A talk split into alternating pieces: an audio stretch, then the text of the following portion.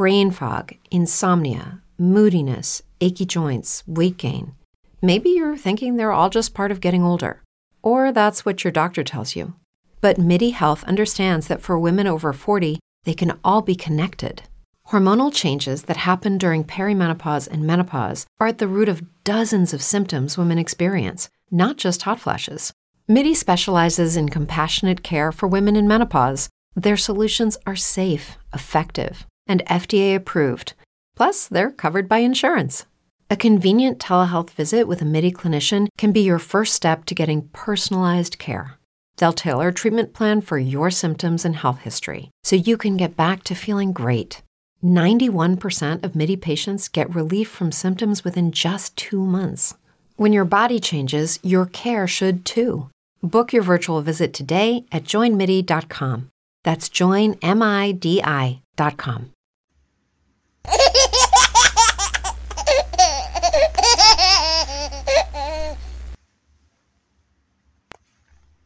Hello everybody, welcome to Body of Christ Real Talk. Hola a todos, bienvenidos a una verdadera charla sobre el cuerpo de Cristo.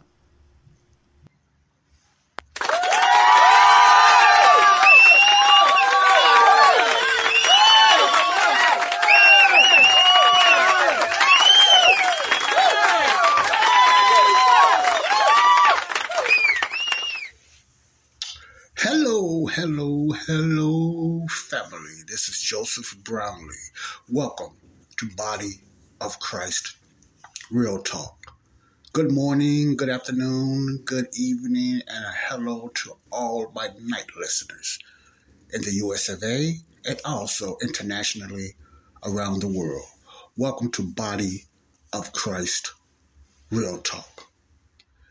Let's continue with the topics I have been talking about. We're going to get right into it. I'm going to piggyback what I left off on the previous podcast. For the ones that's new, that know what I'm talking about, please go back to the last 4 podcasts. You will get all the information that I have been talking about dealing with Christendom. Dealing with Christendom. I gave this series a name since I'm going to be dealing with a lot of aspects of Christianity, because there's a lot of myths as well as a lot of misconceptions about being a Christian. Not only for the believers, but even more for the unsaved, for the ones that we need to be reaching. If you are unsaved and you are not a believer, and if you don't understand what I mean by that, you never accepted the Lord Jesus in your life by believing what he done for you, his death, burial, and resurrection, what he done for you. That's the only way to be saved, according to 1 Corinthians 15:1-4. I will talk about that later, and I will give you a chance to have that opportunity to have assurance of salvation. But at the time, I thank you for tuning in to this podcast and this special show that I'm doing. This is an off-the-back show, meaning this is just an impulse show that I wanted to talk about, and I just felt led in my spirit to just really get more into the subject of Christianity. So I gave it a name about a day ago, The Real Christianity. Do you know what's the real Christianity? There is a real Christianity out there. There is a real way to be saved. There is a church that's organically real. Now, why do I go that route? Because contrary to world religions, religious beliefs, Christianity, the term Christianity has been used so loosely throughout the years and centuries. Ever since the last apostles, Christianity, Christendom, and the name Christian, the term Christian, has been, I would say, abused over the centuries. And it helped some, but it really ran others away, because the way people look at Christianity and the way people look at Christendom, okay? So that's what I've been getting into, different topics on the gospel of salvation, Christianity, Christendom. What's the difference between being in the body of Christ and being called a Christian? Are they the same thing? You know, different things like that. Now, the body of Christ is a biblical term used by Christ himself to the Apostle Paul. It is a real term, the body of Christ. Also, the new creature is a real term. The term Christian was not a heavenly term used by Jesus to tell Paul. Matter of fact, Paul didn't even come up with the name Christian. Paul, Peter, and other apostles. The name Christian, they were called Christians because they was identified as being Christ-like or followers of Christ or believers of Christ. So they was given the name Christian. So what I mean is the name Christian was not ordained from Jesus to tell Paul to call everybody Christians. You understand what I'm saying? The name Christian is actually a derogatory name. It wasn't a bad name to lift up the followers of Christ, but to really put them down, or that was an identification for any believers in that time, and around that time in Acts 11, when it was explained, when it was first called Christians. Identify them going through the transition into the Apostle Paul's gospel as being Christ followers. Because before then, they was only known as the Church of the Way. They followed the way of Jesus Christ, or believers. And then back in the four gospels, they was mainly known as disciples. So I wanted to put that out there, and I broke that down, you know, the terms, the importance of the term of being a Christian and being part of the body of Christ. In that aspect, the reason I went that way because I want to just have you to understand or teach you about identifying yourself as a believer and part of the body of Christ. Because the average person,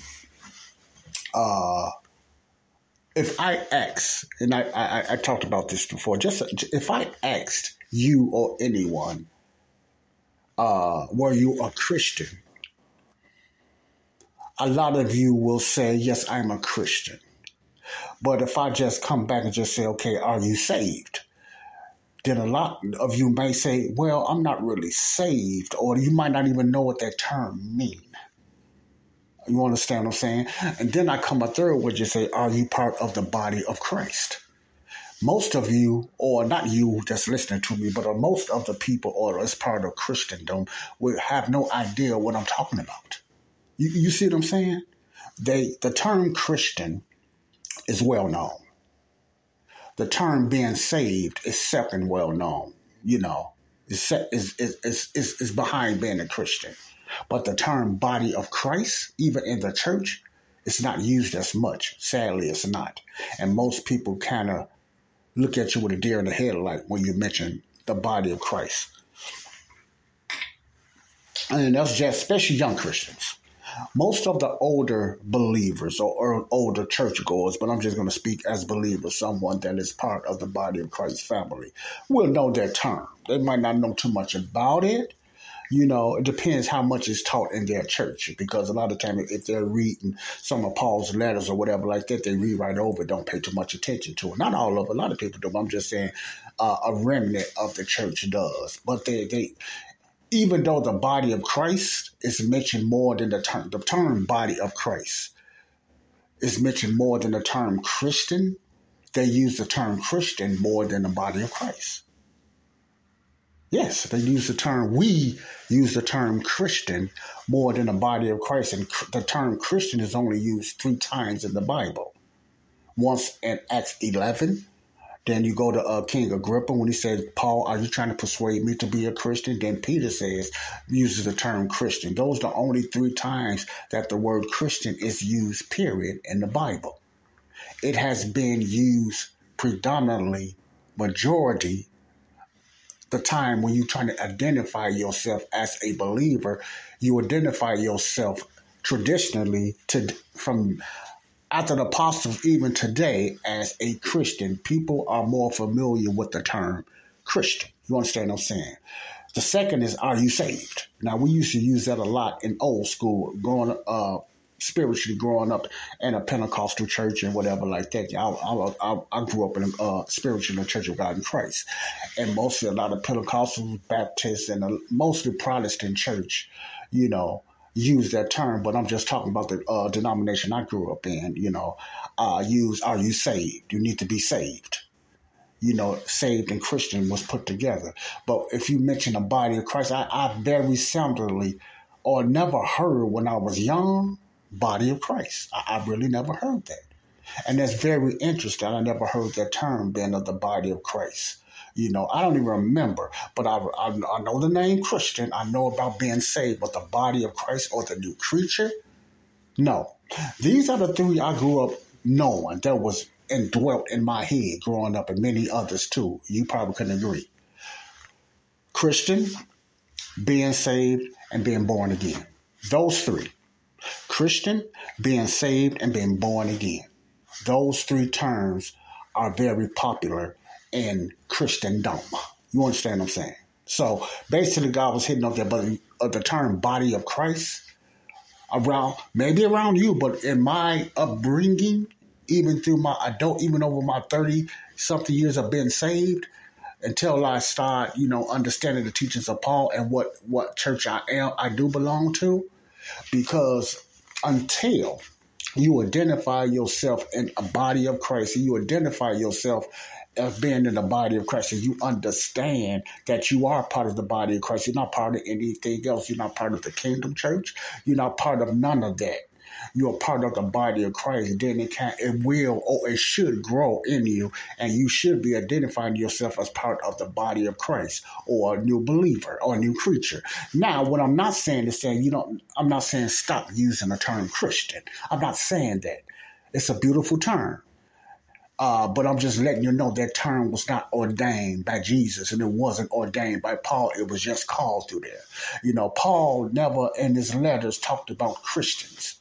If you read the Apostle Paul's letters, 13 letters, Romans through Philemon, he mentions nothing about Christians. He talks about the church. He talks about the body of Christ. He talks about the new creature. He never mentions Christian if you read the letters of Paul. Okay? Peter mentioned Christians only one time. And his two letters together, one time. James mentioned Christian none. John mentioned Christian in none of his letters. Why? Because that name Jesus was still alive in St. John. So the name Christian was not even in existence. They was mostly known as disciples and later on came apostles, or the followers of Jesus were disciples. My point is, you know, we lay heavily on a name that's not even ordained for us to use, see? We're not even really part of it, but it's just a traditional name. But we are part of the body of Christ, those that are saved. See, the ones that are saved is part of the body of Christ, not Christian. Christian is just a name. Okay, that's what I'm trying to get out there. Now, this might be new to a lot of listeners, because many older and new believers are confused. If you just get them, you just ask them they're a Christian, say yes, then you say you're part of the body of Christ. So you might find a little hesitation. Then they'll catch on what you're saying. Yes, I'm part of the body of Christ. Or you ask the person, are you a Christian or are you saved? You might have some people, like I reiterated on it in my last show, that say that they are a Christian, but they are not saved. Or they'll say, I'm saved, but being a Christian, I need to work more. I need to get better in my life. I need to stop sinning and stuff like that. Then I become a Christian. See, it's a lot of confusion. Okay, but that's what I've been talking about my last few podcasts, not just of, I believe that's very important for listeners, the saved and the unsaved, to understand. The unsaved, why it's important for the unsaved to understand, they never heard this term before, so they've been hurt, or they've been confused about the term Christian, because so many people say they are Christian. Not that they are saved, most definitely not that they are part of the body of Christ. Because if you say you're part of the body of Christ, the majority of people say, okay, what is that? If they never heard of it, what does that mean? Then that gives you a chance to explain to them, or even help them to understand what the body of Christ is and how they can be part of it. But when you say you are a Christian, many people don't ask questions or, you know, basically even believers. They just, oh, okay, yes, that's good. You are a Christian, because they got their own interpretation of what a Christian is, so they don't question that too much. Only thing they may ask is what church you belong to or what church you go to. See, church with the four walls as of a building, what church you go to. But as far as how do you become a Christian, or why do you believe you're a Christian, or when did you first get saved, you don't find too much of that. So that's the confusion. And I think that's the enemy is causing that in the body of Christ itself and in the term Christendom. Okay. All right. So I'm not going to get into that again, but if you have any questions and comments on that, we can get into that, or you need the scriptures to find those three terms used in Christianity. I don't know right off back, but I got them in my head, but I have to look for them and find it for you as well. Okay. All right. When I left off the last time, I left off on could a homosexual go to heaven, remember? And that question is leading up to the gospel of salvation. What is the gospel of salvation? Or what is the gospel of salvation to you? If you went, I asked the question, if you had the opportunity to witness to a person about the gospel of salvation, what would be your message to them, and what would be the gospel of salvation that you would present to them? Remember, I asked that question somewhat in that way. I talked about that in my last podcast, and I hope a lot of you believers that's listening to me thought about that, you know. And if you have any verses, I would like for you, you know, I'm asking nicely to write them down, those salvation messages. To write those messages down, okay? The reason I'm doing this, because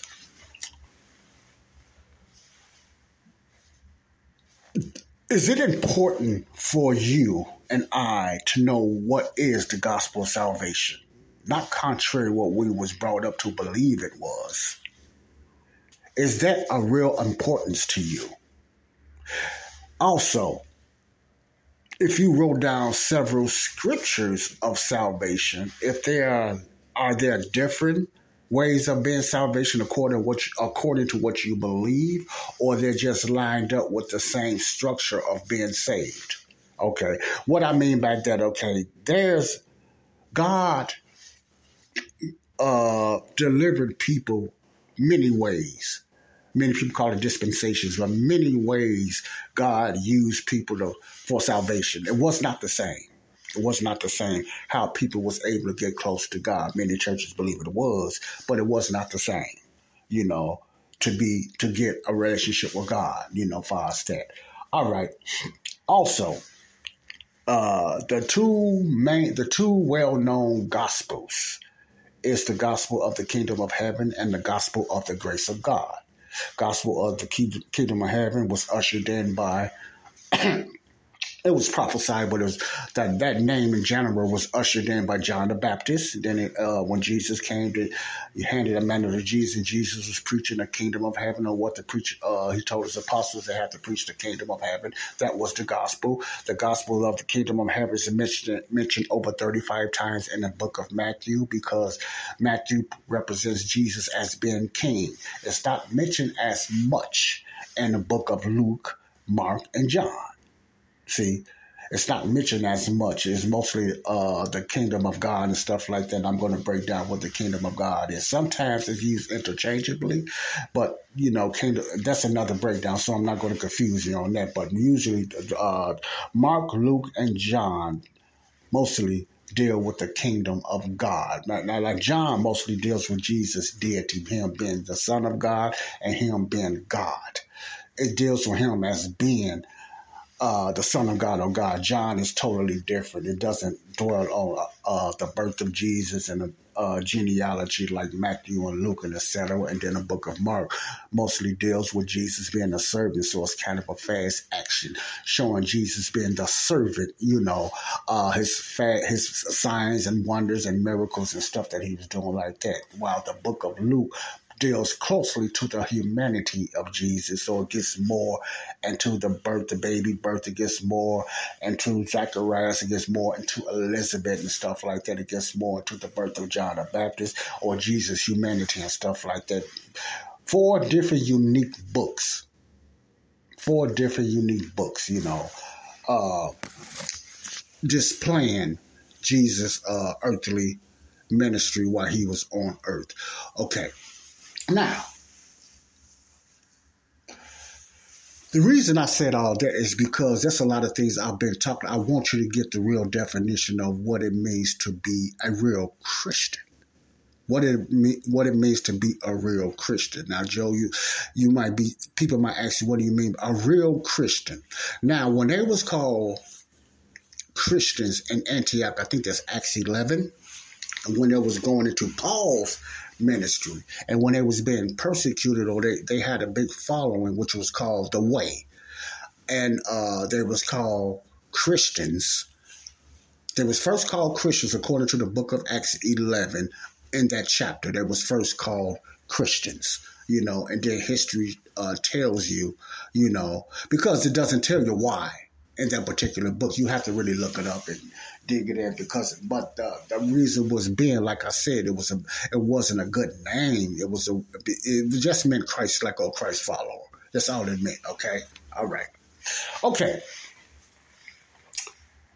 The next few shows, I'm going to be dealing with a very important, the most important topic of them all when it comes to the Word of God or the Bible, and that's the gospel of your salvation. I have done this before, but I like to go back to things, you know, because I might have a few new listeners and stuff like that, you know. And right off the back, I've done so many videos. This is close to my I think this is my 349th video I have done. And I don't have a library where I can just go and just say, okay, go to 3-something or go to 2-something. You'll find that. You have to go back and look for it or something like that. But if you request it, I promise I can find it for you. I'm not set up equipment-wise like that. You know, I'm still new to podcasting shows. But that's why I just go over things again, but I'm going into more detail, the best way I can, by the help of the Holy Spirit, more detail about Christendom. What is a real Christian? So you won't have no more excuses on, as a believer, what is a real Christian, or for the listener to understand how you can become a Christian or part of the body of Christ. You won't be confused. It won't be so easily for you to just listen to somebody that say they're a Christian. You will have some type of admonition, offensively and defensively, to defend whatever your faith of being in the body of Christ, because that's what we are. We are in the body of Christ. The church is the body of Christ, and we are the new creature. Okay? All right. Now, I left out the last podcast about homosexuality.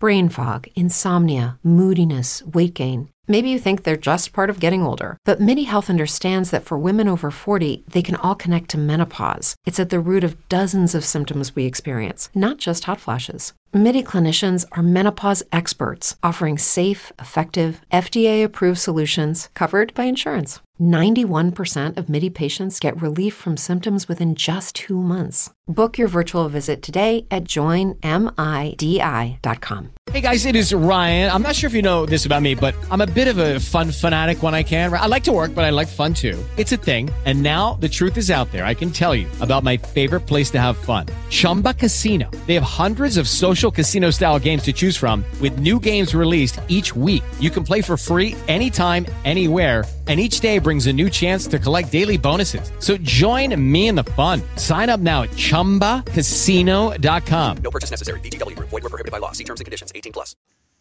And I wanted to deal with this on a little short series, okay? But what I didn't want people to think that I am bashing or I'm out there attacking homosexuals. I don't want nobody to think that. You know, because I love homosexuals as well. I love people that's in a lot of things besides homosexuality. Now, Let me tell you this, the reason I am talking about this topic, because that's one of the biggest movements that's out there, not only so much as homosexuality, and a lot of people struggle with that. I understand that, and I feel for them. A lot of people doesn't partake in this movement that's going on. There's a lot of gay and lesbians do not partake in this woke movement that's going on, which is hurting our kids and destroying and corrupting our kids, which I hate.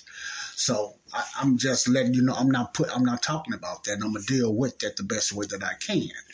I don't advocate that I understand everything about homosexuality. I just know it's immoral in God's eyes. You might say a lot of things are immoral. Yes, my point is, this is a topic about that. Now, I will deal with topics about fornication, pornography, and different things like that as well. But in this, for the last year or so especially, this homosexual and transgenderism movement has been so powerful and moving fast. So I like to stay with the trend that's so hot today. You don't hear marches and people forcing fornication or forcing adultery or forcing, what's been forced now, I'm going to talk about that too, is sex trafficking and stuff like that. So I'm going to deal with the two demonic things that's really, and that is demonic, transgenderism, yet the people are sick and that's not normal, and it's demonic when you force it on kids or when you're touching kids. It's demonic. It's just demonic to me, okay? But so those are the two strong movements that's out there that I think need to be addressed from a Christian lens, a Christian perspective, because they're the two strongest movements out there now, which is homosexuality, transgenderism, which is kind of in the same family. And you might have some homosexuals that disagree with this. Now, I'm saying transgenderism, I'm not using that over the term drag queen. We grew up using the term drag queen. I think it's somewhat of a difference because drag queen is just a man dressed up like a woman, and it doesn't mean he's gay all the time. But anybody want to dress up like a woman, something is wrong with him anyway. But I'm just saying, don't mean that he's gay. It's just mean that he dresses up like a woman for acting or whatever like that, for show, whatever. Those what I call drag queens or cross dressers. But I'm talking about transgenderism, someone that really wants to be a man or wants to be a woman.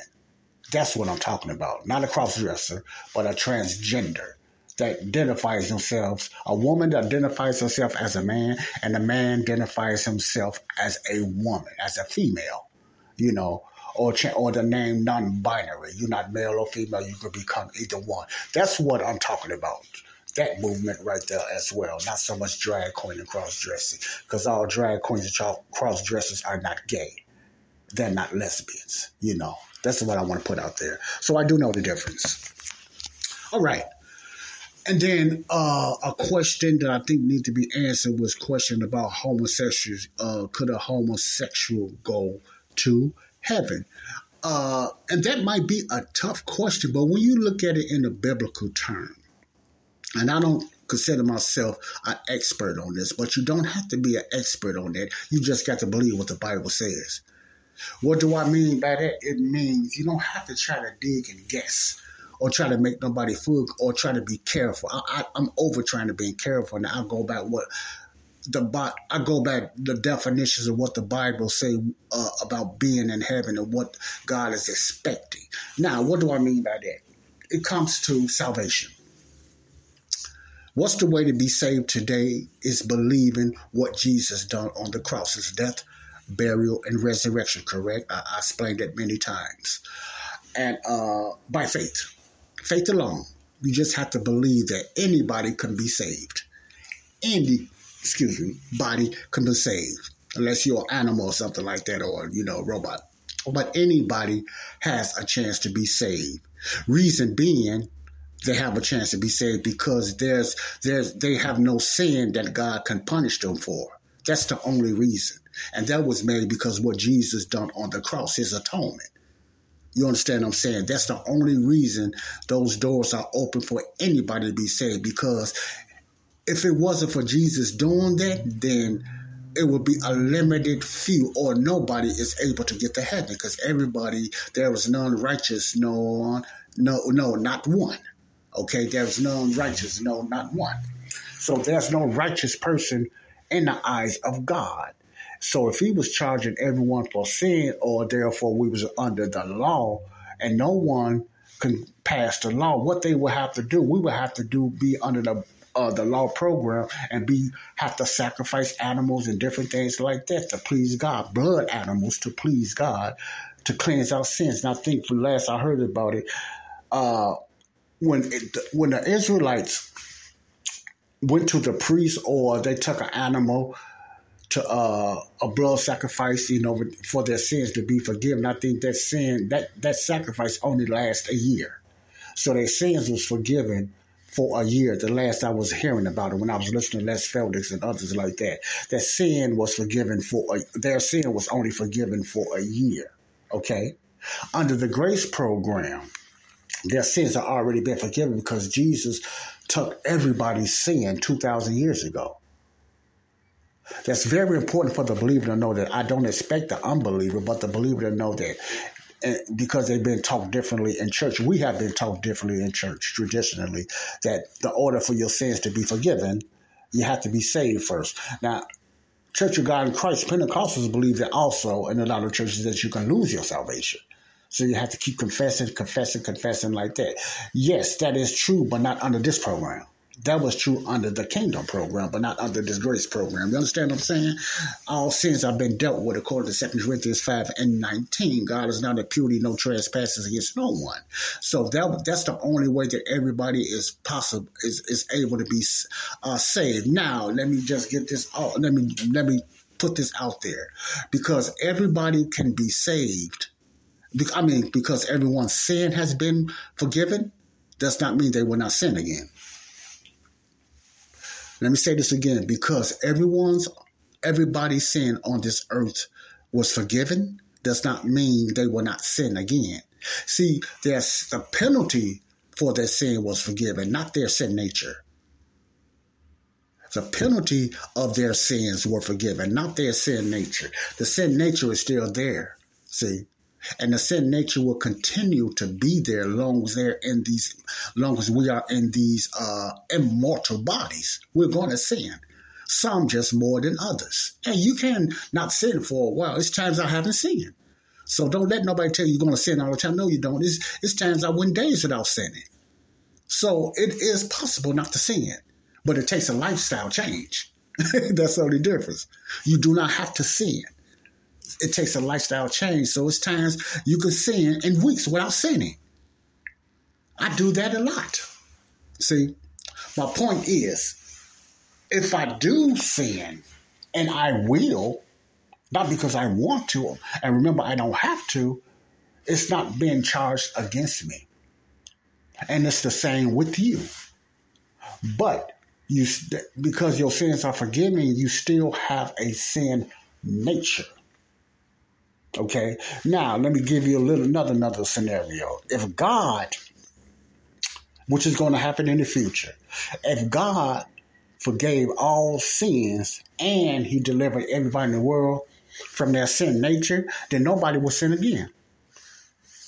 Because you don't have the depth of sin, you don't have the sin nature in you, you will not have a sin again. You will have no desire to sin because he took it away. But he did not do that. He just took away the penalty of it. Therefore, when you become sinless or free of sin, it's when you get the new body and the sin nature is gone. And that's the day of the catching away of the church. After that, I have a new immortal body. This old dirty flesh is going to be dead. I'm sinless now. I will never sin again in my life because the sin nature is gone. I won't have an appetite for sin or nothing because the sin nature is gone. See, but that's after the rapture, the catch away of the church. All right. Now,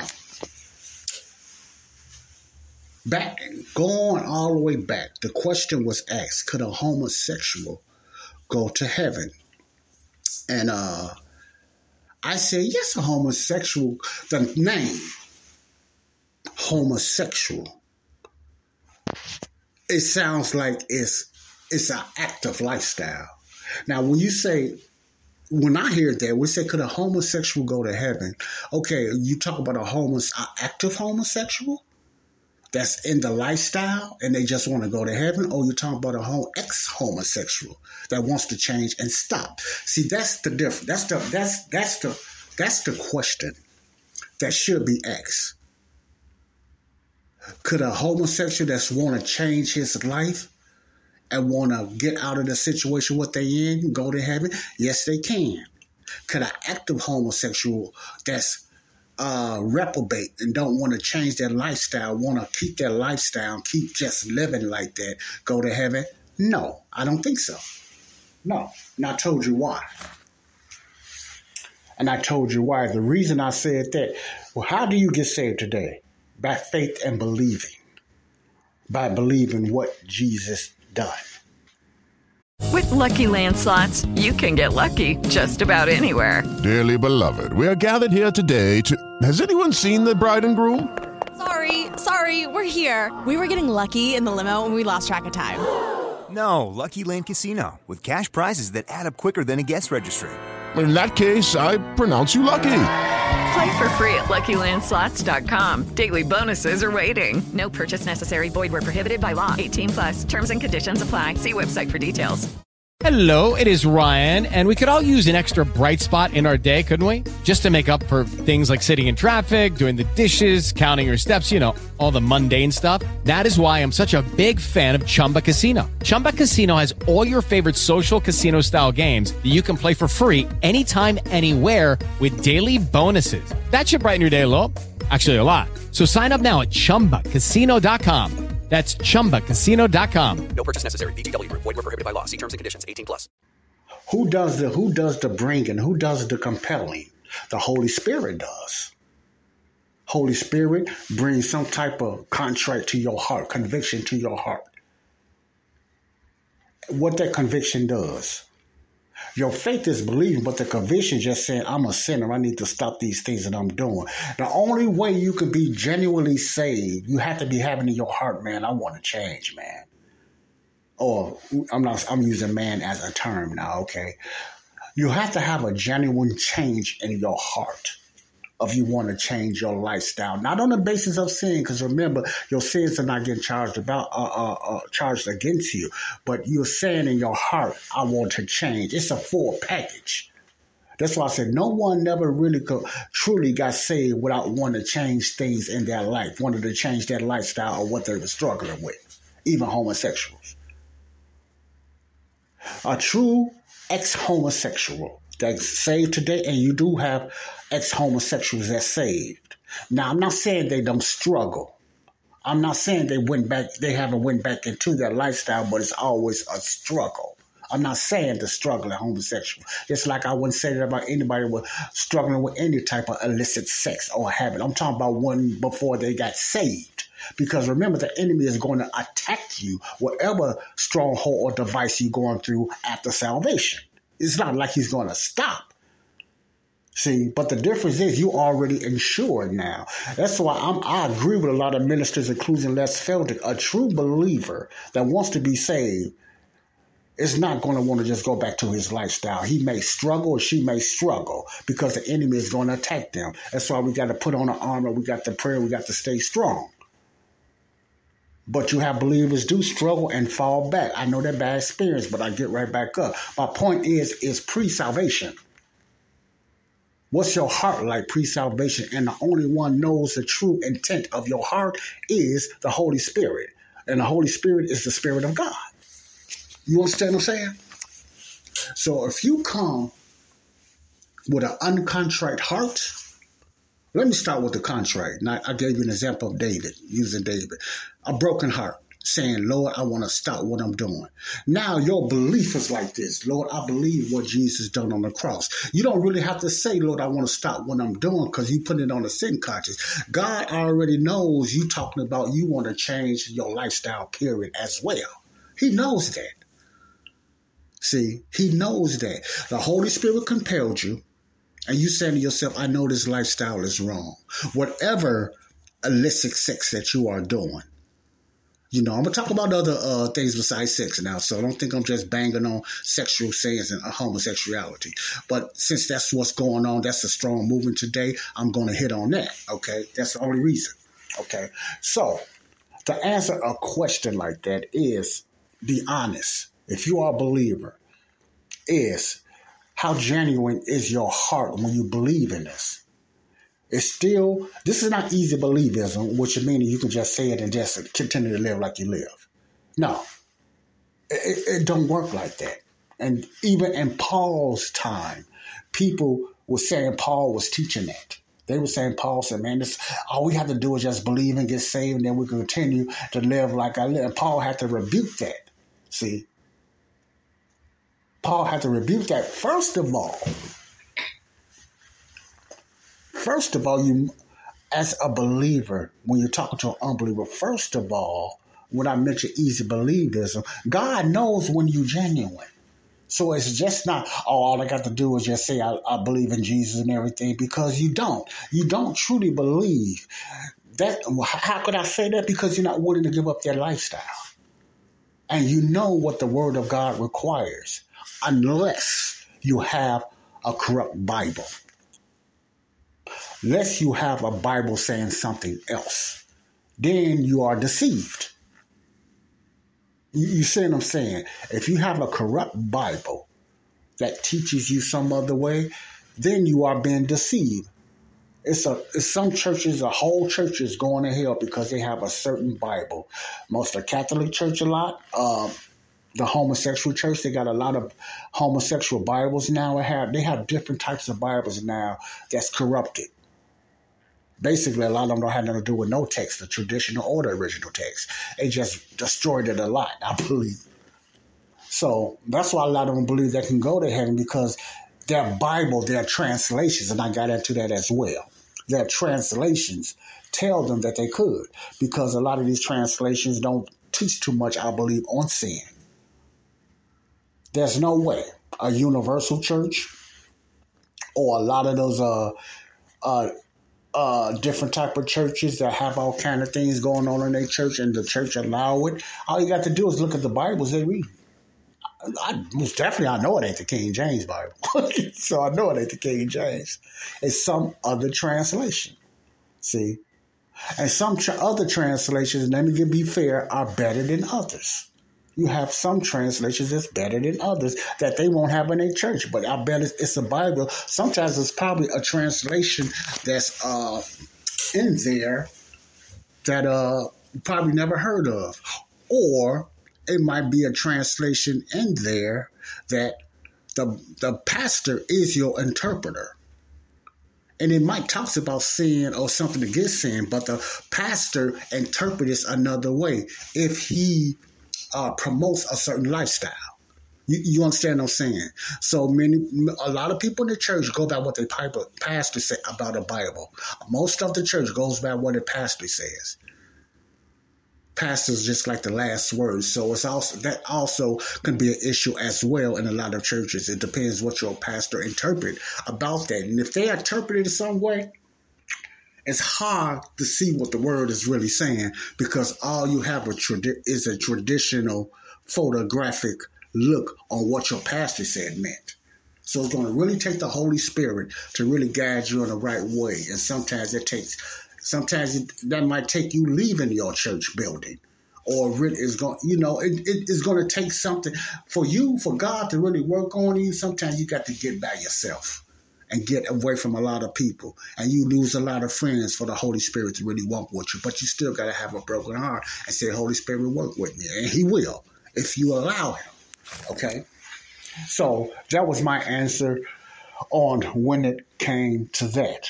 You know, so you might differ, and you might have a different opinion. I understand that. But that's the way I look at it. You have some people so hardcore, ain't no homosexual going, oh, you're going to hell. Now, when you tell a person that, you hurt a homosexual, and you might hurt a person, you know, that's in some type of sin and want to stop. And they feel that there's no way that God will forgive them. Because you already told them, all homosexuals going to hell. So some gonna say, why try to get right in the way? I'm already sinning so bad. That's the worst sin that anybody can do. I don't have a way to go to heaven anyway. So why should I just even try to do better? You can plant that seed. See, that's what people confused about. I had to get checked on that too from one of my mentors about the term reprobate. A reprobate can be converted, but at the time they are reprobate, God cannot use you. Because they're set in their minds. And reprobate can be a believer, too, in certain doctrines. But my point is, you can make a person believe that's in homosexuality or any type of sin they struggle with, that they don't have no chance to be saved. That's why a lot of them convert to universal churches and stuff like that. Or soft churches, or the Joel Osteen type of churches, or the Andy Stanleys and stuff like that. That's why they convert to those churches, because they don't hear hell and condemnation. They don't think they have a chance, so they go to the soft preaching and whatever like that. Then they get more confused because these churches tell you that you okay. And God loves you. As long as you believe and let Jesus in your heart, you okay. It doesn't address a lot of them. I'm saying all of them. Don't address that the lifestyle has to be changed. Because if your lifestyle isn't changed before conversion, you're not going to be a whole 100% sincerely believing what Jesus done for you, because you know the requirements. You will get convicted. The Holy Spirit will convict you of that. No doubt about that. You can sit up there and lie, say you don't, but you just deny it. You know in your heart is wrong, because the Spirit of God is going to convict you of that. But you just deny it. So don't blame God. You blame yourself on that, because he's got the doors open for you, and you know the requirement. There's still a requirement, even though all you have to do is believe by faith. There's still a requirement. Now, what do I mean by that? You have to be totally sold out. You have to be totally. You ever heard that term? You have to be totally sold out for you coming to 100% belief. And I think a lot of us failed on that when we don't explain it to the unbeliever. Because a lot of them say yes, and they might follow your sinner's prayer and whatever like that. They doing it because they want to please you. They want to get you off their back, but they still confused because it's not explained to them. They still have questions, even though they don't know the questions to ask. Okay? So that's why I came to that conclusion when it came to home. And that applies to any person that's living in sin. Any person, not just homosexuals. That applies to adulterers, fornicators, and anybody. Let me read you a passage right quick. Let me read a passage from 2 Timothy here. 2 Timothy 3:1. Let me read you a passage, and I'm going to explain why I read this. Okay, round two. Name something that's not boring. A laundry? Ooh, a book club. Computer solitaire, huh? Ah. Sorry, we were looking for Chumba Casino.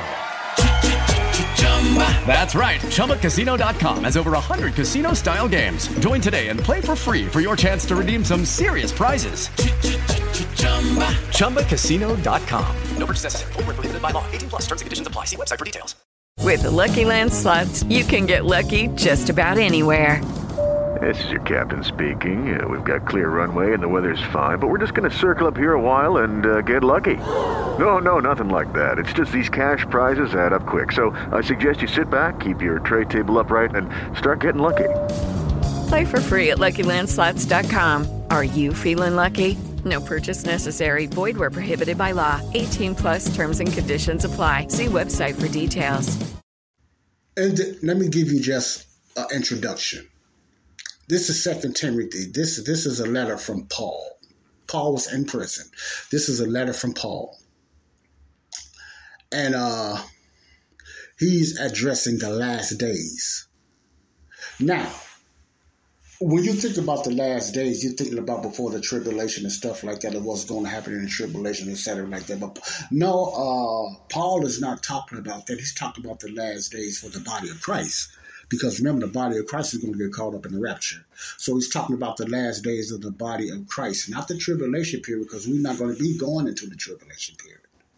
I always remember that.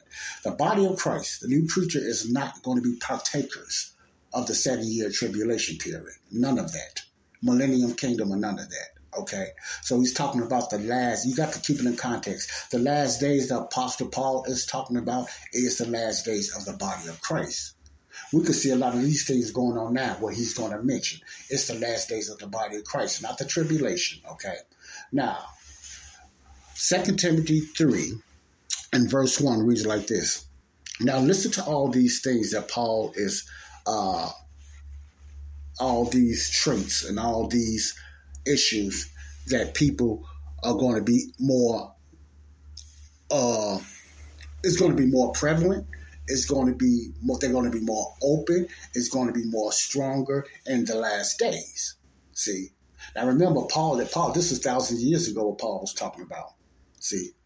The last days would, let me say this. When Peter talked about, I think in Acts 2, he talked about what's going to be happening in the last days. Peter was talking about the tribulation period. You know, when he talked about the sun, the moon will turn red and whatever like that, he was talking about the tribulation period in those last days. Paul's last days, like I said, is talking about the times of the body of Christ, the church before the catching away. Remember, these two are two different events. What Peter is talking about, what Paul is talking about. You must remember that as a believer, church. These two different events, okay? So remember, the last days he is talking about is his time into the present. And especially these times. So he said, in the last, this know also that in the last days, so in the last days can be pointed to the future before the catching away of the church. But, and in other words, you don't know because Paul didn't know when the rapture of the church is going to happen. He did not know. He thought it was going to happen in this time because he talked about a lot of things like it was going to happen then, especially First and Second Thessalonians. So when he said the last days, it's just going to be, you know, in his time and whatever time is after that. You know, anything that's leading up to the catching away, which no man knew, is the last days. But this will give you an idea that we've been close to. Because remember, there's no prophecy. And there's no signs and nothing that's showing when the rapture is going to come. Only the tribulation period for Israel and whoever's left here, okay? All right, that's a little Bible study. Let me read this. 2 Timothy 3:1. This know also that in the last days perilous times shall come. For men shall be lovers of their own selves, covetous, boasters, proud, blasphemers, disobedient to parents, and unthankful. Now, let's go to number 2. Men shall be lovers of their own selves. Now, this is not basically talking about homosexuality. It's just talking about arrogance. They love themselves more than God. They love the things of God. So this is not basically talking about, you know, homosexual stuff like that. It's just talking about men going to be puffed up. Men and women. Remember, men and women as well. They're going to be puffed up in those days. They will be lovers of their own selves. Covetous. See, notice covetous comes right after that sentence. So that's why I don't believe he's talking right here. He's not specifically talking about homosexuality or anything like that yet. So 2 says, for men shall be lovers of their own selves, arrogant, stuck up, proud of their own selves. You know, you can see that going on right now, you know. Covetous, boasters, which means braggers, proud, blasphemers, disobedient to parents, unthankful, unholy. Verse 3, without natural affection. What does that mean?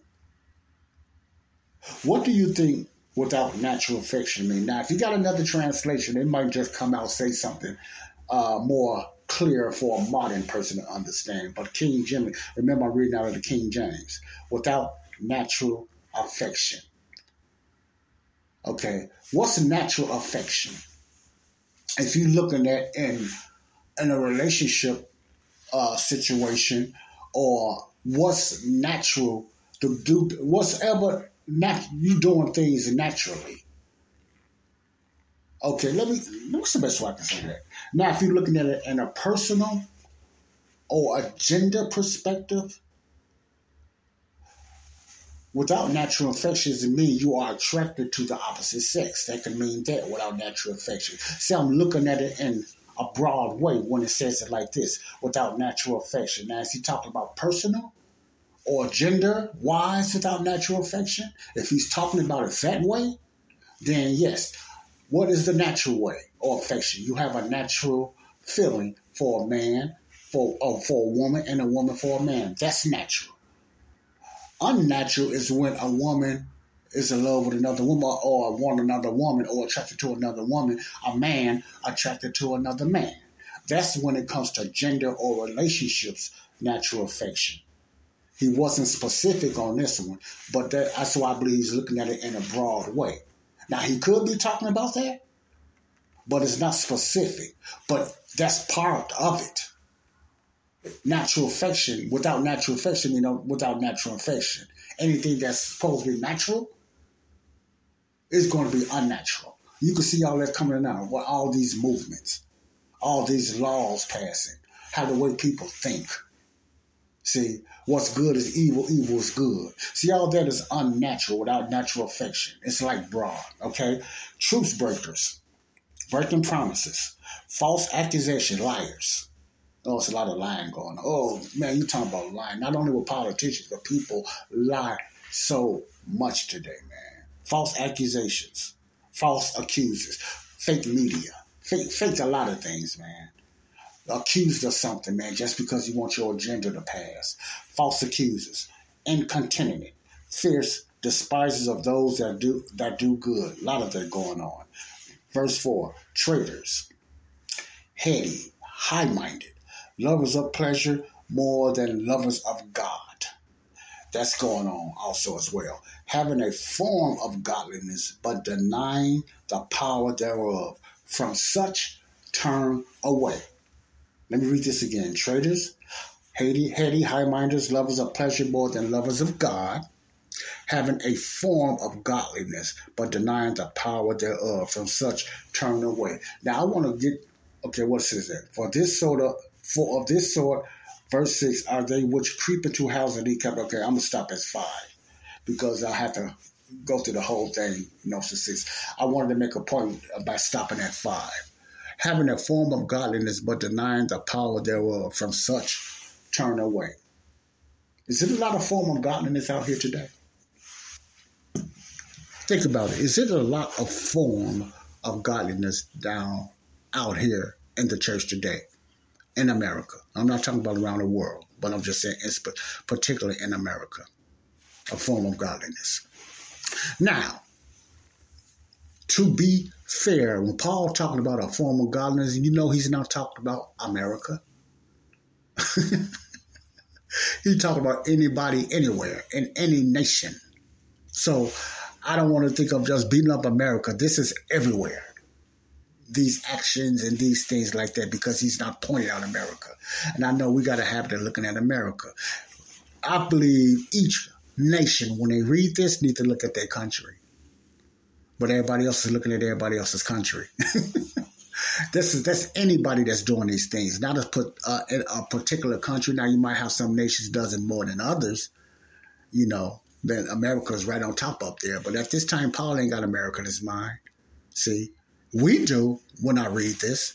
But my point is, this is for anybody, everybody in all nations. These are warning that has this around there. Now, he says, having a form of godliness, but denying the power thereof, from such, turn away. Anybody you have these fake churches, you have these churches that look good on the outside.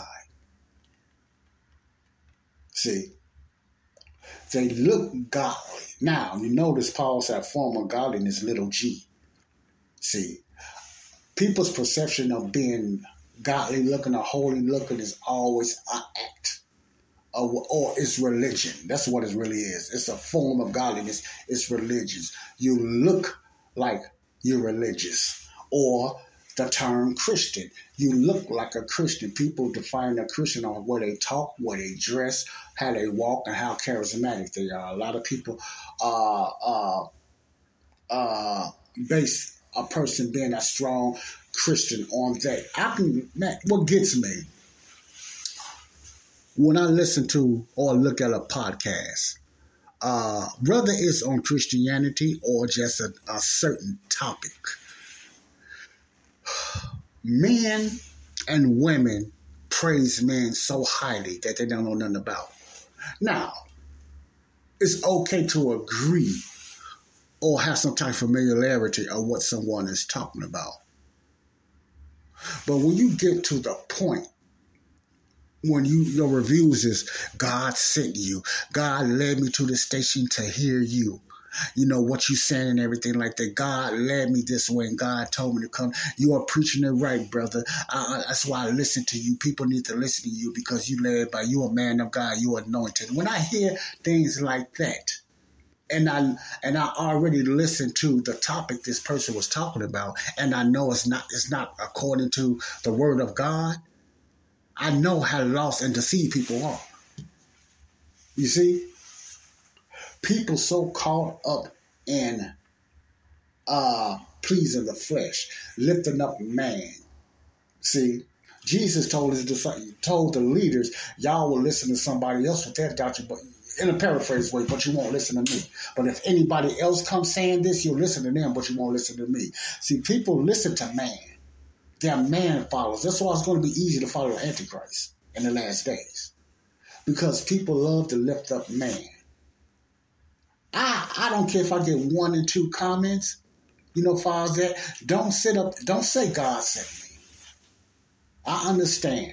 Don't say that, because I'm a man and I'm going to make mistakes. Okay. You look that stuff up yourself. You know, okay, God, you know, when you start lifting up people and saying this man teaching a white word, and then I can look at the verses he's using, I can see he's off or she's off. But the somewhat students don't know that because they're a man follower. They follow a man more than they follow God. And a lot of them don't really read the Bible themselves. Also, they have many different translations because they quote them there. And they don't really read the Bible themselves. Their interpretation and wisdom of the Bible usually depends on what that YouTube person is teaching. Because it sounds good. It sounds right. Because it sounds good, it sounds right, don't mean it's right. Now, I'm not saying they are wrong. I'm not even blaming the YouTube teachers. I'm blaming the followers. They need to be careful. See, they need to be careful. Some people spend all their time, I believe, on a certain YouTube person. Don't even crack the Bible open themselves. They go by what that YouTube person is saying, which is dangerous, which is very dangerous. See? So everything, I don't try to hit every topic and everything that's going on around like some YouTubers. They're each his own, but I do not do that because I don't want nobody to think I got an answer for everything, because you wrong somewhere.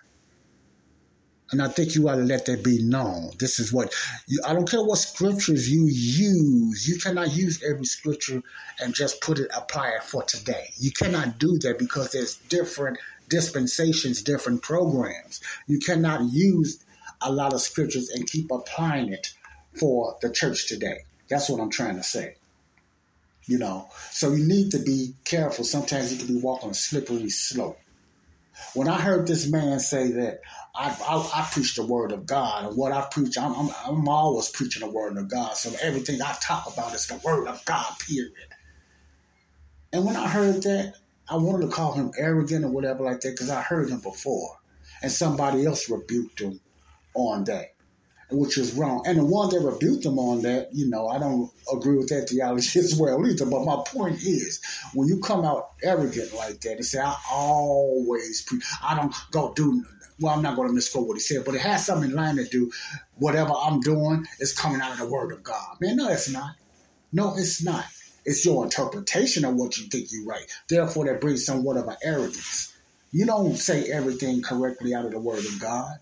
Nobody does. Nobody's 100% right. Nobody. Not even Apostle Paul. No one, only Jesus was. 100% right. Some people come close, like Paul and a few others, you know. But no one is 100%. So you need to leave that alone. You make many mistakes, just like me and others, okay? So you have to be careful, all right? Form of godliness. Having a form of godliness. Churchism, Christendom. The majority of the church here in America has a form of godliness, but a lot of us denying the power. What is one of the ways of denying the power? False doctrine. False gospel. Excuse me. Okay. Now, when I say false gospel, I don't mean the people, everybody is doing it on purpose. I'm not calling them a false teacher. I'm very, very careful of calling somebody a false teacher.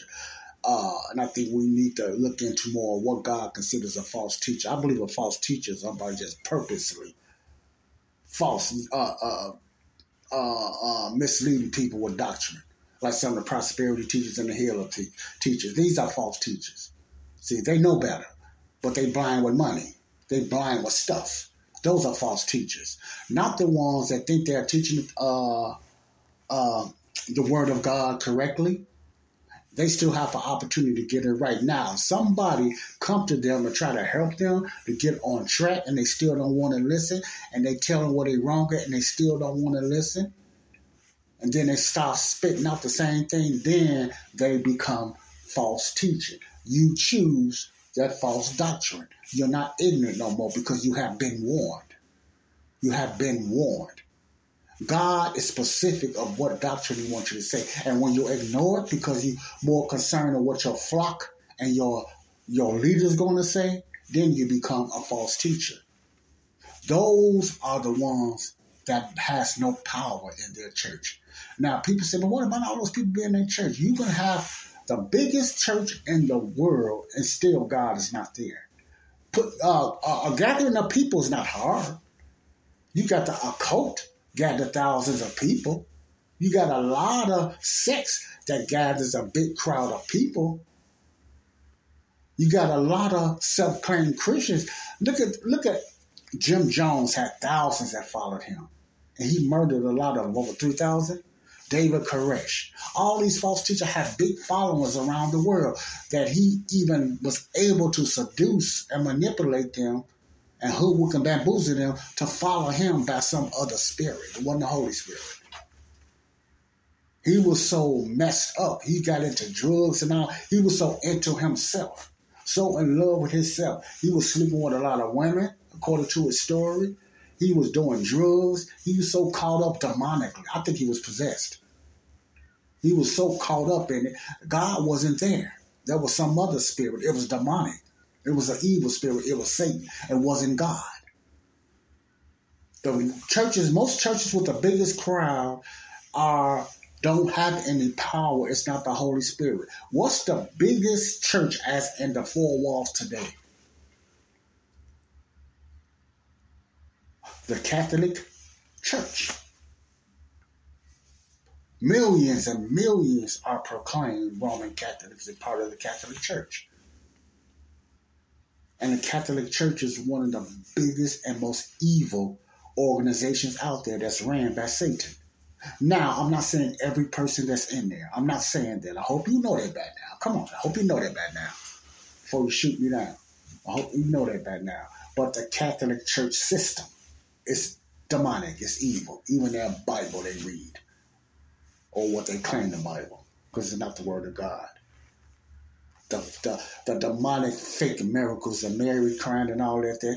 The evil spirits can do that as well. It's going to happen even more prevalent in the last days. You got people that can do illusions and all kind of weird, creepy stuff because they touch the spirit realm, not the Holy Spirit, but demonic spirits. So usually those things manifest themselves in the church. And people, Satan always comes like the angel of light. So a lot of things you see happening in church that's so-called miracles are not from the Holy Spirit. You have to understand that. See, you have the big crowds. You have in Africa, they touching babies and the babies somewhat coming alive and stuff like that. A lot of that is manipulation and trickery. And then some of it is voodoo and demonic. You must understand that. It's not the Holy Spirit. Because you see something that seems somewhat miraculous, doesn't mean it's from God. Because devils can manifest that stuff too. Think of the times of Moses. When Moses threw his rod down, you see that Jannes and Jambres was able to do the same thing. They threw their rods down. What happened? Even their rods turned to snakes as well. By the demonic, though. So you have to understand that today. When you see certain, the Bible calls them false miracles and stuff like that happens, the demonic world. That's because you believe in it so much, it will manifest itself in your surroundings. So back to what, let me digress. Big crowds and all that does not mean that the power of God is in that church. And the majority of the mega church don't have God there. It's not the power of God. See, another proof and example I could tell you why God is not moving in the church is because of false doctrine. God do not move in no false churches that's preaching false doctrine. See, God is not moving. I mean, I'm really going to touch someone. He's not moving in no church that's preaching the kingdom gospel, the gospel for Israel. He's not there. Because that program is not here now. It's been postponed. God is not moving in that church. God is not moving in a homosexual church. God is not moving in a church that sells drugs. God is not moving in a church that's doing business left and right. Now, I'm not saying there's nothing wrong with business, but using his word to bring certain things, promoting their businesses, promoting real estate, promoting this and saying it's from God, talking about building kingdoms and stuff like that for the glory of God. That's false doctrine. That ain't for God. That's the flesh. God is not in those churches. But those churches get wealthy and everything. It's not because of the Holy Spirit or the power of God. You could be wealthy and have a big church and prosper. Don't mean it's God. The unsaved prosper every day. Lucky Land Casino, asking people, what's the weirdest place you've gotten lucky? Lucky? In line at the deli, I guess? Aha, in my dentist's office. More than once, actually. Do I have to say? Yes, you do. In the car, before my kids' PTA meeting. Really? Yes. Excuse me, what's the weirdest place you've gotten lucky? I never win and tell. Well, there you have it. You can get lucky anywhere, playing at LuckyLandSlots.com. Play for free right now. Are you feeling lucky? No purchase necessary. Void where prohibited by law. 18+. Terms and conditions apply. See website for details. With Lucky Land Slots, you can get lucky just about anywhere. Dearly beloved, we are gathered here today to... Has anyone seen the bride and groom? Sorry, we're here. We were getting lucky in the limo and we lost track of time. No, Lucky Land Casino, with cash prizes that add up quicker than a guest registry. In that case, I pronounce you lucky. Play for free at LuckyLandSlots.com. Daily bonuses are waiting. No purchase necessary. Void where prohibited by law. 18+. Terms and conditions apply. See website for details. So prospering is not hard. Because you are wealthy, you prosper, got all these cars, don't mean it's a move of God. You got the world does that. You got gurus that can do that. You understand what I'm saying? People, we need to grow up, mature in the things of God, denying the power thereof. But let me say this. Remember I talked about what it's going to take for even a homosexual to get to heaven? It's going to take the same for these people. Now, did God give up on these people? Has he given up on the people that don't have no natural affection? Has he given up people on truth breakers? Could a truth breaker go to heaven? Could a natural affectionate person go to heaven? Could a false accuser go to heaven? Could an incontinent go to heaven? I got to look more into that word, what that means.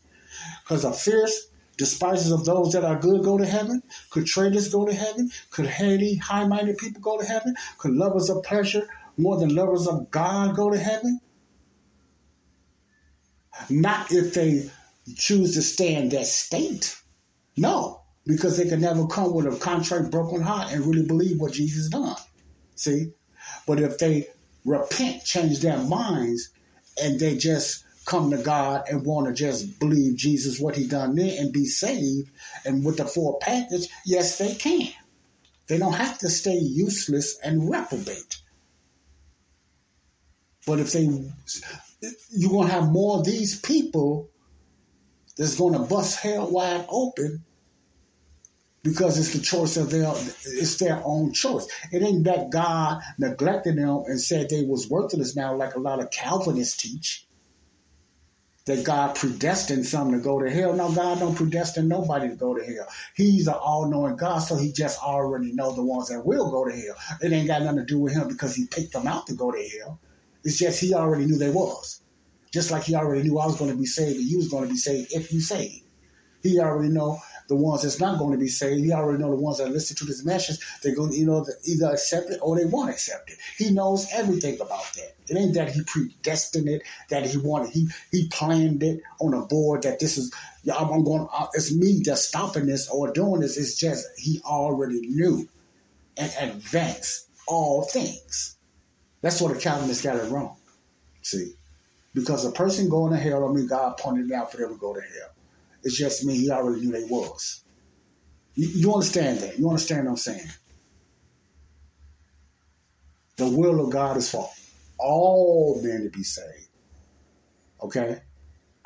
All men to be saved. Matter of fact, let's go to that. Let's go there. Let's go there. The First Timothy or Second Timothy? Let me see. I always get the first and second messed up. But let the Word of God speak for itself. Himself is not an it, himself. Okay. I'm slow typer. I still use fingers. First Timothy. What's that, 2? 2. And 4. All right, let's go there. All right, verse 4 says, God, let me read 3 to put a little context with it. For this is a good and acceptable in the sight of God, our Savior. And 4 says, who will have all men. Listen to that. God will have all men to be saved and come into the knowledge of the truth. That's telling you God wants everybody to be saved, but they're not. But his will and desire is for all men and women to be saved. If God was predestined, like the Calvinists teach, for only certain ones to go to heaven and go to hell, he would say, it will say this, God will have many or some to be saved. It wouldn't say all. Now, you might have some Bibles that use that, because some translations do change things around. You probably have translations that change the all to some or many to try to justify their point. You understand what I'm saying? So I wonder, is that out there? But what the King James Bible says, God, who will have all men to be saved and come into the knowledge of the truth. So God's desire is always been for all men and women to be saved and then come into the knowledge of the truth. So don't think that God is choosing or have chosen some for salvation and some for damnation. That's not what Paul is talking about when he says predestined. See, that word is just kind of confusing, predestination. That means, if you read it in the King James and it said predestination, a lot of believers even today think that means that God predestined some to die and go to hell and some to go to heaven. But I'm here to tell you that's not what that means. That will contradict 2 Timothy then. That would be the Bible contradicting itself. And that's why a lot of people say the Bible contradicts itself, especially the King James. That's why they don't read it. That's why they get other translations that's going to appease them. So they say the Bible, the King James, when they say the Bible is an error, they basically talking about the King James Bible. See, that's basically what they're talking about, the King James Bible. But the King James Bible is not an error. You have to learn how to connect the dots. See? When you learn how to connect the dots, you will know, no, God is not saying that, oh, this is what God is saying, so God can't say this and then switch around and say that. Another error you make in the Bible, and many make in the Bible, is because they mix the teachings of Paul with the Gospels and all that. And you're going to find a lot of contradictions. I call them good contradictions because neither side is wrong. It's just you wrong because you're mixing them up. You're wrongly dividing them. See, when you mix Paul's teaching, Romans 13, with the four Gospels, etc., and stuff like that, you're going to find contradictions. Many sects find contradictions when they read the Bible. They say the Bible contradicts itself too much. No, it's you. You don't know how to connect the dots. You don't know how to rightly divide. It's not the Bible. It's man. It's man, okay? All right. I'm going to end it with that. I hope you got something out of that, okay? And I advise you to just read the Word of God yourself. Understand what happens in salvation. Read the book of Romans 4 all the way to 8. Read what happened. Try to get some understanding. Read 2 Corinthians 5 and 19. Read 2 Corinthians 5 and 18. Well, go back and read 2 Corinthians 5 and 16 when Jesus talks about, you know, we no longer follow any man in the flesh. We don't even follow Jesus in the flesh no more. What is that saying? In a modern vernacular, we do not follow Jesus' earthly ministry anymore. What was his earthly ministry? The four Gospels. We do not follow that way anymore. Not saying that way is wrong and bad. We just don't, we are not under that gospel today. We don't have to follow that way. That is not our program. So read 2 Corinthians 5 and 16 as well. Okay? Understand what happened with God when he reconciled the world to himself first.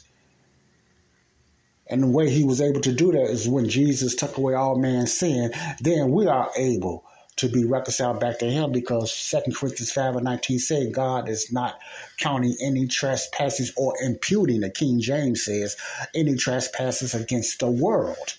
Not just the saved, but the world. Okay? Matter of fact, let's go there before I go. Let's go there. Okay. So, stop thinking it's just me. For the ones that, you know, let's go there. It's going to take me a while because I'm a slow typer, and these words are very, very little. Let's go to 2 Corinthians. Oh, these words are so little, man, I tell you. I'm going to get there. I'm just a slow typer. I don't have my Bible, my book Bible. I left it by mistake at work, and I usually just flat right through it. So I'm on this phone right now, 2 Corinthians 5 and 19. Sometimes I get the first and second mixed up at times. Okay, let's go there and see what happens. Okay, what I'm going to do, those scriptures I just mentioned, I'm going to read those first. Let's go to 16. Remember I talked about we don't have to follow Jesus' earthly ministry no more. Your translation might say something totally different, or it says the exact thing. Most translation has it all confusing. But this is the King James. All right. 16, wherefore, henceforth means, it means different, but in this context it means from now on or going forward. That's what the henceforth means. Wherefore, from now on or going forth, but I'm going to read it like it's read in King James. Wherefore, henceforth, know we no man after the flesh. Yea, though we have known Christ after the flesh, yet now, henceforth, know we him no more. What is that saying? From now on, we don't know no man or follow no man after the flesh and his human nature. Yea, though we used to follow Christ after the flesh, in other words, his human nature when he was on earth, his humanity. A lot of times the flesh talking about humanly when he was on earth. We used to follow Christ after the flesh, yet now henceforth we him no more. It says, but from now on, we don't follow him in his human nature no more. We don't follow him as way he would when he was in the flesh, when he was in his human nature, when he was in his earthly ministry. We don't follow him, follow his what? His teachings of what he was doing then. We don't follow that no more. Then 17 says this, therefore, if any man be in Christ from now on, I'm out of that now on, but I'm just letting you get something out of it. Therefore, if any man be in Christ, he is a new creature. Old things are passed away. Behold, all things are become new. Now, a lot of believers never read these three together like that. This is connecting the dots. They just read one verse. They skipped 16. I believe that most of the churches skip 16, but they go right to here. Therefore, if any man be in Christ, he is a new creature. Old things are passed away. Behold, all things have become new. Because they look at it as an individual salvation. See? But if you cannot do that unless you read it in context and just start at least 15, 16, and 17. See, after it says we no more follow Christ in his earthly ministry. Why? Because any man that's in Christ now, he is a new creature. Those old things passed away. Those ways we used to look at Christ on the earth has passed away. Behold, all things are become new. Now, 18. And all things are of God, who hath reconciled us to himself by Jesus Christ. Now, who reconciled what? God reconciled us to himself by Jesus Christ and hath given us the ministry of reconciliation. Now, this is saying God reconciled himself to us, not we reconciled ourselves to him. We are reconciled. God reconciled himself to us, okay, first of all, by Jesus Christ, what he done on the cross, and has given us the ministry of reconciliation. What is the ministry of reconciliation? We go out there and tell people the same message, how they can be reconciled back to God now. You understand that? As part of our mission, not the Great Commission. This is the ambassadors. We are ambassadors and reconcilers in Christ. Now, read 19. To wit, that God was in Christ. This is the word verse I want you to hear. Reconciling the world unto himself, not imputing their trespasses unto them, and hath committed unto us the word of reconciliation. Then it goes on to say, now then, we, like I was just saying, are ambassadors for Christ. And though God did beseech you by us and pray you, God said, ye reconciled to God. Let's go back to 19. To wit, that God was in Christ. Okay? Who was in Christ? God the Father was in the Son, reconciling the world, not the believers and not the saved, the world unto himself, not imputing the world trespasses unto them, and hath committed to us the word of reconciliation. Now we have the ministry of reconciliation to what? To tell the world this good news, that God is not imputing trespasses against them because of what his son Jesus done on the cross, on the atonement. That's an atonement. When he said it is finished, it is complete, he was talking about the world, not for salvation, but for forgiveness. I hope you're getting this. You never heard this before, but this is in your Bible. We was never told this. Denominational traditional doesn't tell you this. A lot of them, because they don't know. That's why Satan's hands is in these denominations, because he don't want you to know the real gospel salvation. He don't want you to know the ministries of Paul. Okay? I'm going to leave you where I said. You know the way to get saved now, 2 Corinthians 15:1. I hope you look up these passages and scriptures and verses. Put your pride and your preconceived traditional thinking out the way and just read these verses objectively with an open mind and believe it. Block out your traditional belief. God means what he said. And once you believe it and you receive it, it's a lot of weight will come off of you, and you should be more hungry and happy to witness to people now, because now you ain't got to keep talking about them, about their sins. They need to stop. You will know it's not about their sins. It's about their belief with a genuine heart. God made it more simpler for us to witness, folks. We make it harder by our man-made traditions. This is a joy to me. I don't know about you, but this is a joy to me. It's much easier to talk to somebody about Jesus now, knowing I ain't got to keep hitting them upside the head about they need to repent. They need to do this. You understand what I'm saying? That's something you need to think about. Get off yourself. It ain't about you or me. This is about what Jesus done on the cross, okay? All right. We are new creatures. Old things have passed away. Behold, all things has become new. We are new creatures. We are not under the ministry of the four gospels. See, that's what Paul is trying to tell us. Now, when I get on the next podcast, Lord's willing, I'm going to be dealing with Paul's gospels. I'm going to be asking certain questions. I've done some research, and I'm going to be asking certain questions about I'm going to show you certain churches that don't teach Paul's teaching. I'm going to be dealing in different things like that. I'm going to be using AI, artificial intelligence, using AI, because remember, AI is non-biased. It don't have a favoritism.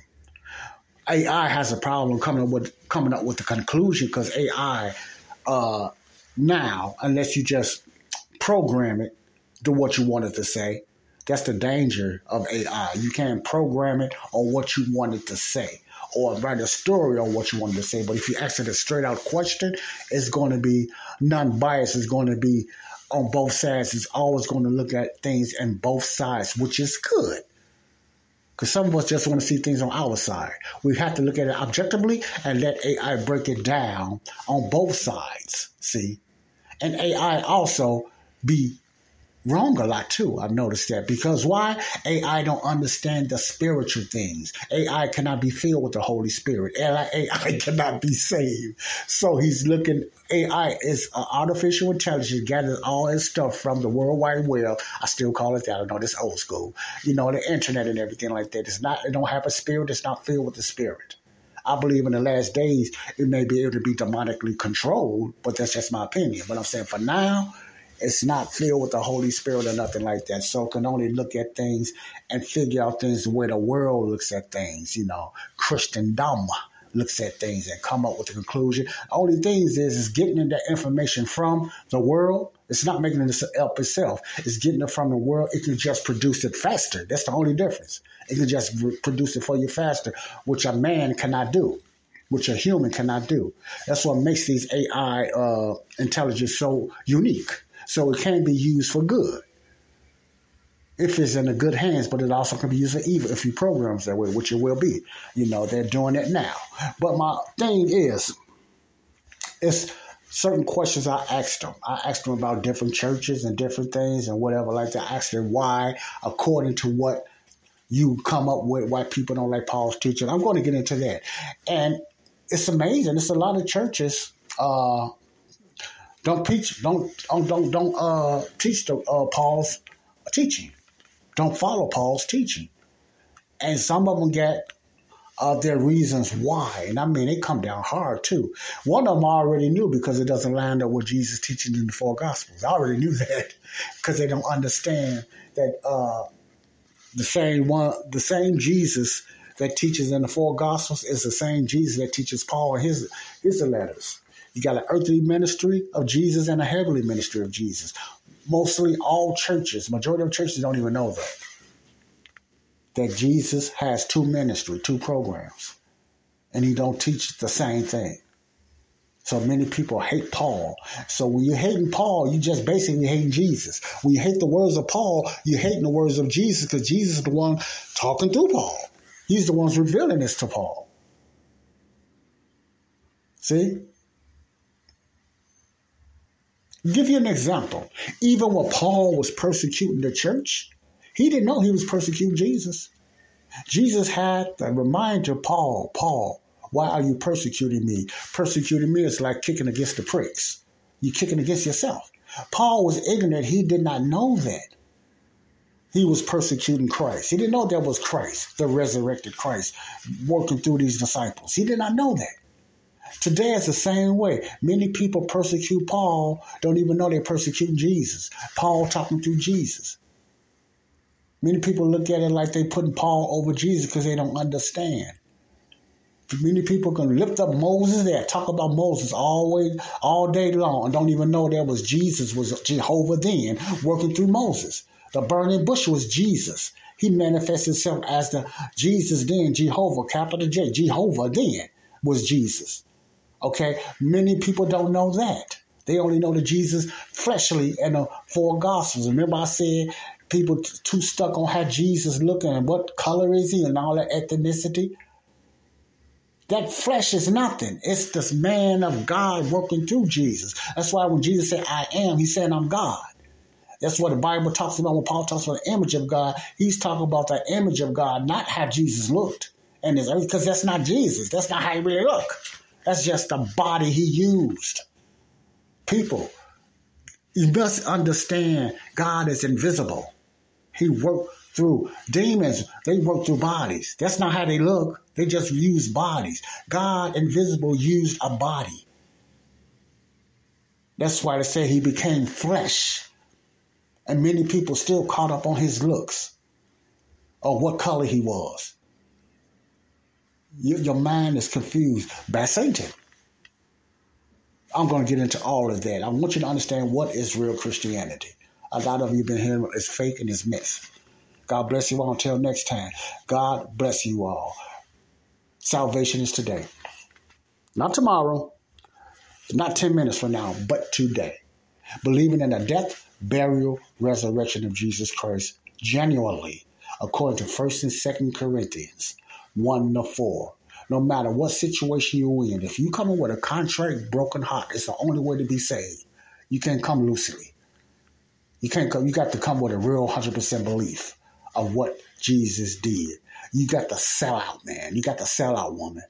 Ain't no half-hearted of keeping on what you want to do and think you'll get in heaven that way. You got to sell out and 100% believe what Jesus done. God bless you all. Peace out. Love you all. Bye-bye. Left out, Pee-wee.